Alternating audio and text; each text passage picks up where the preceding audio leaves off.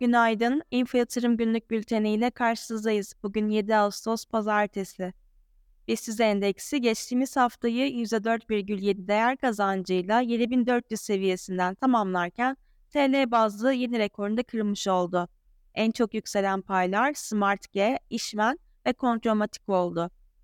Geçen hafta yurt içinde enflasyon verileri açıklandı. Açıklanan enflasyon verileri aylık bazda son 17 ayın en yüksek artışını işaret ederken yıllık bazda enflasyonda yükseldi.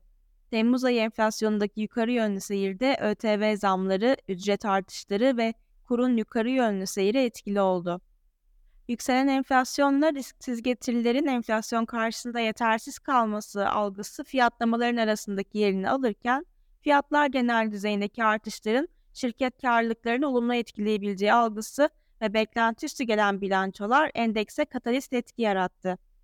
Süper bono ihtimalinin düşmesi bankacılık sektörünün paylarını desteklerken Hazine ve Maliye Bakanı Şimşek ve Merkez Bankası Başkanı Erkan'ın JP Morgan'ın düzenlediği toplantıda bulunmaları piyasalarda risk iştahını arttırdı.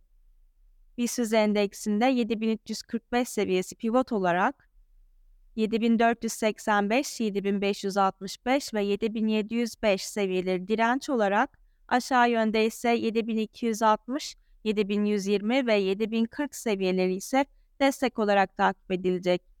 BIST endeksinin güne alıcılı başlamasını bekliyoruz.